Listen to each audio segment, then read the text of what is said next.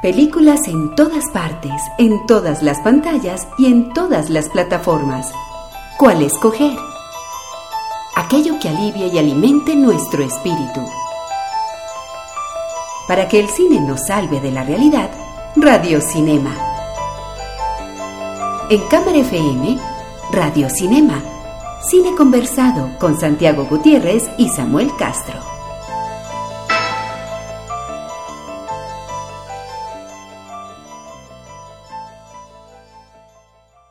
Hace ya 30 años, lo que da miedo, porque entonces nos recuerda la edad que tenemos, se estrenó en mayo de 1990 eh, la tercera parte de una trilogía que habría de cambiar eh, para siempre la manera en que nos relacionamos con las historias de viajes en el tiempo en el cine, que se convertiría para mí en, en, el, en el hito a vencer con cualquier otra película ya sea o por más divertida o por más redonda o por, por muchas cosas.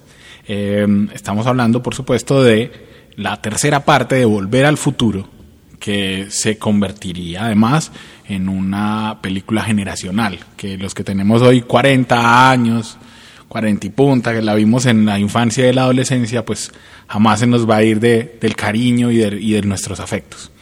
El día de hoy o la noche de hoy en Radio Cinema vamos a hacer un recuento, un homenaje y un recuerdo también nostálgico sobre esa trilogía que a muchos nos cambió la manera de ir a cine o las expectativas frente a ir a cine. El, cine se convirtió en, en un lugar donde todo podía pasar gracias a Volver al Futuro. Nos hacen reír, soñar y llorar. Aún así, no los conocemos. Personajes del cine en Radio Cinema. Buenas noches, Santiago. ¿Qué tal, Samuel? Buenas noches a los oyentes de los 95.9 de Cámara FM que nos escuchan a esta hora y a los que nos van a escuchar posteriormente en las distintas aplicaciones donde se monta el podcast de este programa y también a los que nos van a oír en, algún momento en el archivo que Cámara FM tiene de los programas de Radio Cinema, eh, donde también nos pueden escuchar en, en cualquier momento. Eh, recuerden que nos pueden escribir a los correos del programa, el correo a los, a los cuentas de Twitter del programa, perdón. La cuenta de Twitter de la emisora es arroba cámara FM, la cuenta del programa es arroba FM Radio Cinema y tenemos dos cuentas personales, la de Santiago. San Gutiérrez J. Y la mía que es arroba Samuel Escritor. Eh, y esto, Santiago, sí que es un golpe de nostalgia. 30 años. 30 años, Santiago. O sea, yo de verdad que estaba leyendo la lista de los aniversarios y me dio muy duro. Yo dije, no puede ser que yo vi esta película a los 10 años, porque entonces eso significaba también recordar a qué edad había visto la primera. Así es. Porque es que eso, y lo más jodido pues es que hace 5 años se supone que era el futuro de Volver al Futuro, ¿cierto? Marty McFly viajaba al 2015 en la primera película. Sí, sí, sí, ya pasamos el futuro realmente. Y no, y no, y los carros no vuelan y, las y las las, las chaquetas todavía no se secan automáticamente. Tal como los supersónicos en su época fracasaron en la predicción del futuro. Bueno, eh, esta, yo no sé Santiago, eh, empecemos por como por los afectos antes de ir de ir hablando de las películas. Y es que esta película, ¿qué tanto significó para vos? Yo lo digo, para mí es realmente de las de esas películas que jamás puedo dejar pasar cuando la están dando en televisión. Sí, sí, es claramente es eh, cine de, que describe una época y que escribe lo posterior también, porque como decías ahora, eh, digamos, reinterpretó lo que son los viajes en el tiempo Incluso creo que le bajó trascendencia a ese tema, haciéndolos divertido. Y también me parece que, bueno, paralelo a otras películas en las que están involucrados algunos personajes de los que hablaremos en la producción de la trilogía de Volver al Futuro, creo que es una de las primeras películas que marcó realmente eh, lo que hoy se impone en los medios, que es la comunicación transmedial. Es decir, saltó de la pantalla para convertirse en, una plataforma para, para videojuegos, para moda, para, en fin, para un montón de productos hasta el día de hoy, a pesar de tanto tiempo, o, o tal vez por tanto tiempo sean, siguen siendo por la nostalgia una herramienta utilizada en diferentes plataformas para seguir eh, generando ingresos.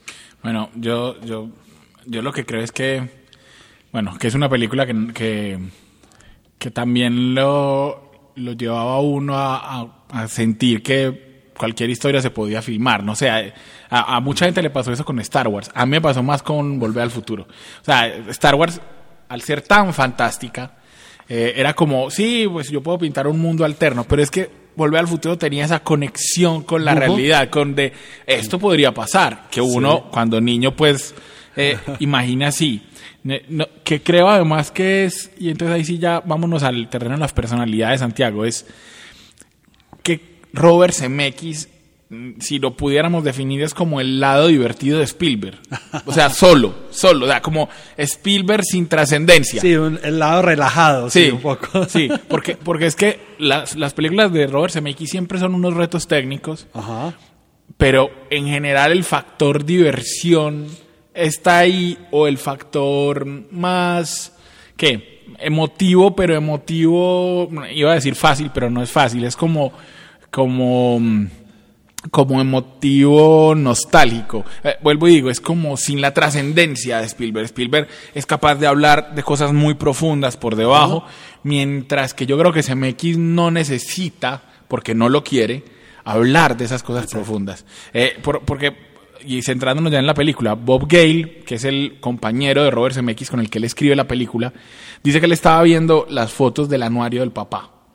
Y entonces veía al papá joven, ¿cierto? En el baile, con las novias, y que él se preguntó, si yo volviera al pasado, perdón, por el, por, por el volver, si yo fuera al pasado, si yo viajara al pasado, este señor que sale en estas fotos, que es mi papá, sería mi amigo. O sea, y que a partir de esa pregunta sale la idea de, de el guion de Volver al Futuro, que tuvo 33 versiones, que en algún momento la máquina del tiempo era una nevera y entonces dijeron que prefirieron no hacerla una nevera porque no- querían evitarse a los niños que vieran la película intentando meterse a la nevera eh, después. Así es. Eh, de- de- pasó de que el Doc, o sea, esas versiones hubo cambios tan superficiales, algunos como que el, la mascota del Doc Brown eh, no era un perro, sino que era un, un orangután primero, un chimpancé. Eh, lo, lo otro es que esta película tuvo tal vez Santiago para que volvamos a, a Michael J. Fox, que me parece la otra cosa importante, o sea, el otro nombre que hay que mencionar. Eh, tuvo uno de los errores de casting más recordados de la historia del cine. O Claro, sea, que costó seis semanas de filmación, tres millones de dólares costó. Exactamente, con el, con el señor Eric Stoltz, que lo que pasa es que no venía la comedia y creo que ese aspecto cómico y, re- y da- en- encaja mucho en lo que estamos hablando de lo relajado que da la película. Con- Contémosle, contémosle a la gente, a los más jóvenes, eh, es que Eric Stoltz, el que acabaste de mencionar, filmó e iba a ser el protagonista de Volver al Futuro. Claro. Y filmaron seis semanas de tomas. Claro, obviamente llegó después de un casting grandísimo donde pues todos los actores jóvenes del momento seguramente estuvieron en la lista. Depp, incluido, incluido Michael J. Fox, o sea, que era la primera Era la elección. primera. Lo que pasa es que él estaba con una, con una agenda muy, muy atareada para que entonces dijeron, bueno, no pudo ser. Él, él hacía, él hacía una, una sitcom que a mí me gustaba mucho, que se llamaba Lazos Familiares. Así es. Y justamente en esa época... Alex Keaton. Alex Keaton, Alex P. Keaton. y, y justamente en esa época la mamá de, Lazos, la, que, de la serie estaba en embarazo en la vida real. Entonces casi todas las tramas de la serie eran con él de protagonista. Más que con el resto de la familia. Entonces, eso exigía que él fuera todos los días al set. Por eso, el productor de las familiares le dijo a CMX, vea, yo no, no se lo puedo ceder, no es que no quiera, es que no puedo, no, en este momento de la producción no puedo. Así es. Y entonces por eso dirigieron a Stoltz. Pero Stoltz fue, es que no daba... Es, es que el, el asunto con Michael J. Fox es el carisma tan hijo de madre que tiene. Porque uno dice, primero yo sí creo que es un muy buen actor, un muy buen actor cómico, ¿cierto? Un muy buen actor como después lo probaría en, en The Good Wife, en la serie, que incluso con, con el Parkinson hace de un, de un abogado que tiene Parkinson y aprovecha eso para ganar casos, que eso es brillante.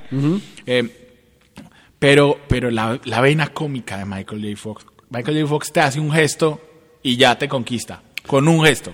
Sí, además, además que tiene esa, ese aspecto físico que trasciende el tiempo. O sea, Michael J. Fox es un señor ya, pero sigue pareciendo un niño realmente en su, en su gestualidad, pero también en su físico.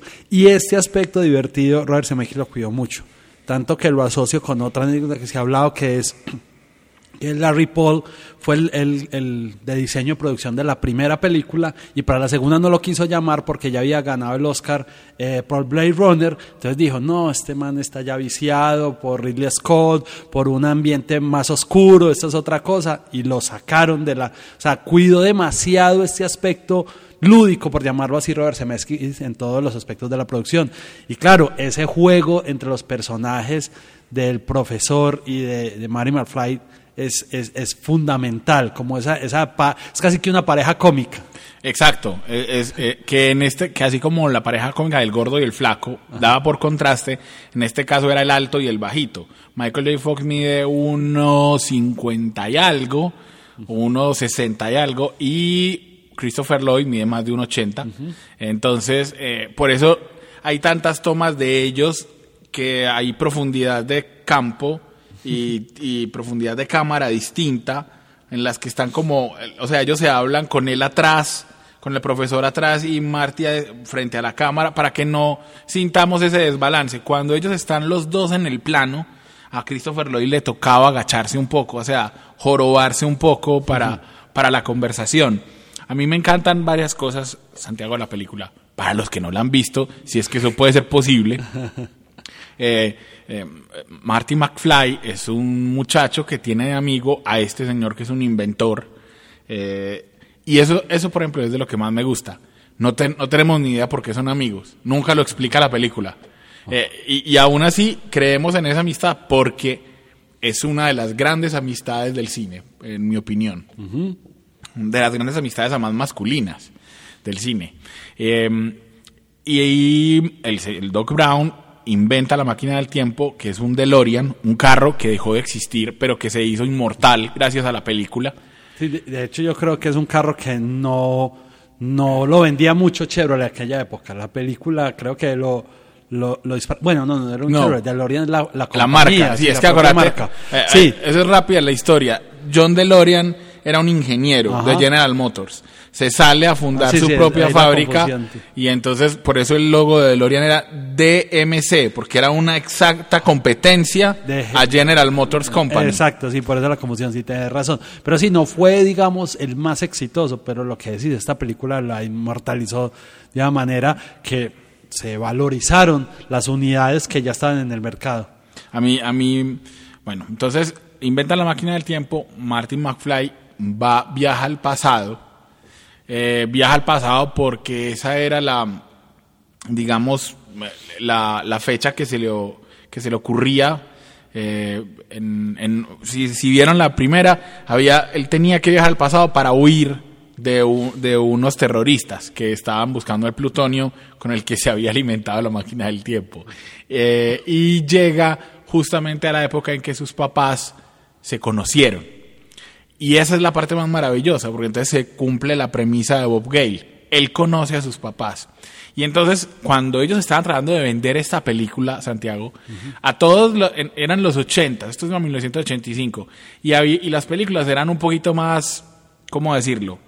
No violentas, pero sí más fuertes. O sea, la vengan, en la venganza de los nerds había tetas, digamos, y había sexo. Sí, como, el, como Porky sí, una exacto. tendencia. Eso era como la comedia sí. juvenil. Sí, sí, Entonces, los estudios les decían, o hagamos la más así, o les pasó que cuando se la trataron de vender a Disney, Disney les dijo, no, no, no, yo no voy a hacer una película donde la mamá se enamora del hijo. No, ni por el diablo. O sea, eso no puede ser en, estar en Disney. Sí, sí, sí. Y esa realmente es la, la cosa más chévere de la película. Yo creo que hoy uno va haciendo otras conexiones y uno siempre ha tenido la sospecha de que los papás fue, fueron más chéveres o fueron más jodidos que lo que nos realmente nos dicen, pero uno no estuvo ahí. Y eso es lo que hace la película. Manda a Marty McFly a, a, a darse cuenta de que el papá era un bobazo, pero que la mamá era una, una chica que era capaz de, de metérsele al rancho al man que le gustaba. Y, y, y- y juega mucho también con las posibilidades de voy a ayudar a mi papá. Me, me impresiona mucho hoy en día. Es un guion completamente redondo, Santiago. Completamente redondo. O sea, todo es perfecto en ese guion. Eh, eh, el, el personaje logra que sus papás se reconcilien porque si no, si no se juntan, porque él al- pasa, pasa algo que no les voy a contar que porque si alguien no lo ha visto, pasa algo y él se tira el momento del encuentro entre los papás. Entonces tiene que volver a juntarlos porque si no, su destino peligra. Sí, Y- todo, todo resulta muy redondo y muy justificado. Y le toca buscar al doctor Emmett Brown de esa época. No al doctor Emmett Brown que él conoce, sino al Emmett Brown de los 60, de esos 60, sí. No, 55. Porque él viaja Ah, sí, 30 años perdón, atrás. 56 porque además pues siempre se ha dicho la curiosidad de que Johnny B. Good no había salido. Creo que 54 y la canción Johnny B. Good salió en el 56. Sí, claro, que eh, Santiago está hablando de uno de los gags cómicos y es que él en el baile de en el baile pues toca una canción rock and roll y, re- y uno esa- eso no se lo pillaba uno cuando tenía 10 años, pero claro, la, la orquesta que toca se llama como Johnny Berry o no sé qué. Mira, aquí me encontré. Tiene lugar en el 55, pero Johnny. Good salía hasta el 58. Exactamente. Entonces toca una canción que Johnny B. Good de, de Chuck Berry, que es un, un guiño evidentemente a este artista. Y, y digamos ahí... El primo llama por Exacto. teléfono y dice, Chuck, es tu primo Johnny. Oye, lo que este era el sonido que estabas buscando. Exacto. A mí, a mí esos tiros me encantan. y después, Santiago, el problema fue que la película, ellos no creían que fuera a tener tanto éxito. Y fue la película más vista del año. En el 85. Un sí fue. taquillazo. Sí, la- las siguientes no tuvieron... Bueno, ellos grabaron de corrido La 2 y la 3. la 2 y la 3. Pero es por eso, es que lo- te voy a decir una, una historia que me gustó. Y es que ellos ponen al final de la 1 como chiste, o sea, como ah, esto es bueno para acabarla, que el dog viene del futuro y que entonces se montan en el carro. Pero ellos no creían que fueran a hacer una continuación. Ajá. Y el problema fue que la continuación tenía que partir de ahí. Entonces Bob Gale dice, si yo hubiera sabido que iba a hacer una continuación, no monto a la novia de, de Marty McFly en el carro, porque es un encarte. Claro. Pero ya la había montado. Entonces les toca irse con ella para el futuro y desencartarse de ella como en, lo- en lo- los primeros 10 minutos, porque no saben qué hacer con, con ese personaje de Jennifer. Ajá. Eh, entonces vuelven al futuro. A mí es- me parece como secuela impecable. Porque vuelven al futuro y esa parte es muy trash, digamos, muy, muy, muy extraña, un poquito extraña. Pero de repente tienen que volver al pasado.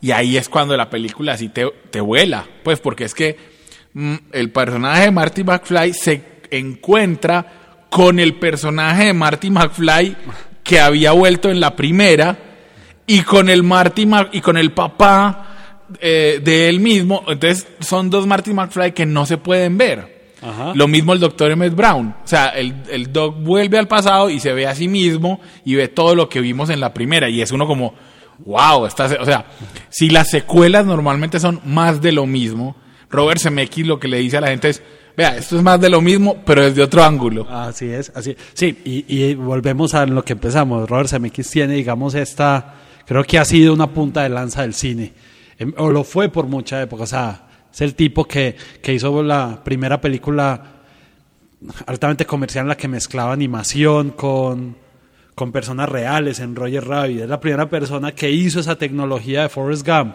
O el que se atrevió a hacer una película uh, de, de gran estudio sin, sin música de fondo como el náufrago con un autor.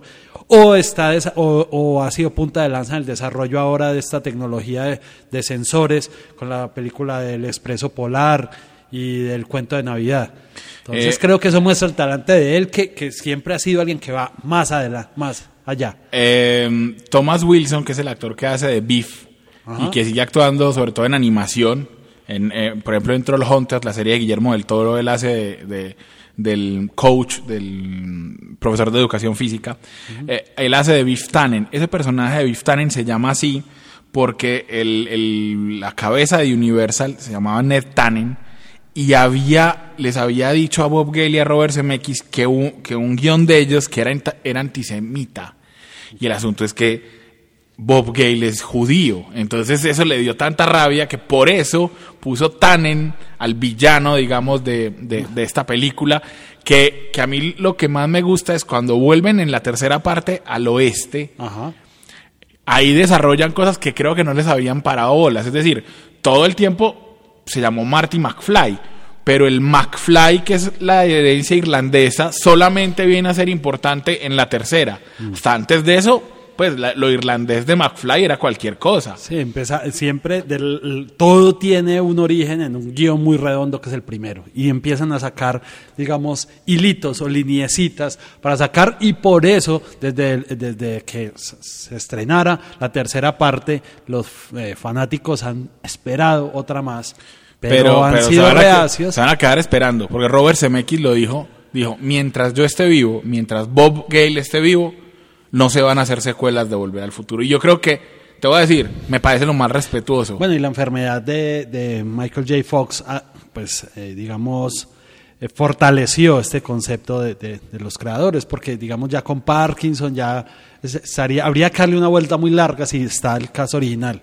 Y Christopher Lloyd dice que él va a al caso original y el equipo, entonces es algo que no va a suceder. No, no, no va a suceder y a mí me alegra mucho que no suceda porque creo yo que es una trilogía completamente redonda, completamente perfecta. A unos, no sé cuál te gusta a vos más, a mí no creo que empatan la 1 y la 2. La que menos no, me gusta es la 3. La 1, bueno, la 3 tiene todo ese trabajo de arte de, del viejo este, pero pero pues la 1 es la más redonda. Sí, y, pero, y aquí... pero si veas que la 3 ha crecido en mis afectos, porque cuando, cuando ya uno crece, entiende el homenaje al, al bueno, el malo y el feo, Ajá, al personaje de Clint Eastwood, que uno a los 10 años no tenía cómo entender. Así es, así es, así es. Pero bueno, igual la, la historia sigue, como, como dije al comienzo, rodando en otros formatos y seguramente mutará en, en, en como lo ha hecho en estos años de que ha pasado de serie animada cómica, videojuego, a qué sé yo, habrá un musical seguramente en algún momento, porque, porque la historia es, es fuerte, es muy ochentera, pero trasciende en el tiempo. Bueno, eh, se nos fue súper rápido este programa porque es que hablamos de, tre de tres películas que y le metimos a, su, a la autonostalgia además. Vamos a escuchar para despedirnos una canción de la banda sonora de la tercera parte, que por eso es la excusa de este programa, que se cumplen 30 años del estreno. Eh, vamos a escuchar de los CC Top Double Back. Y con esa canción nos despedimos y esperamos que nos escuchen en la próxima edición de Radio Cinema.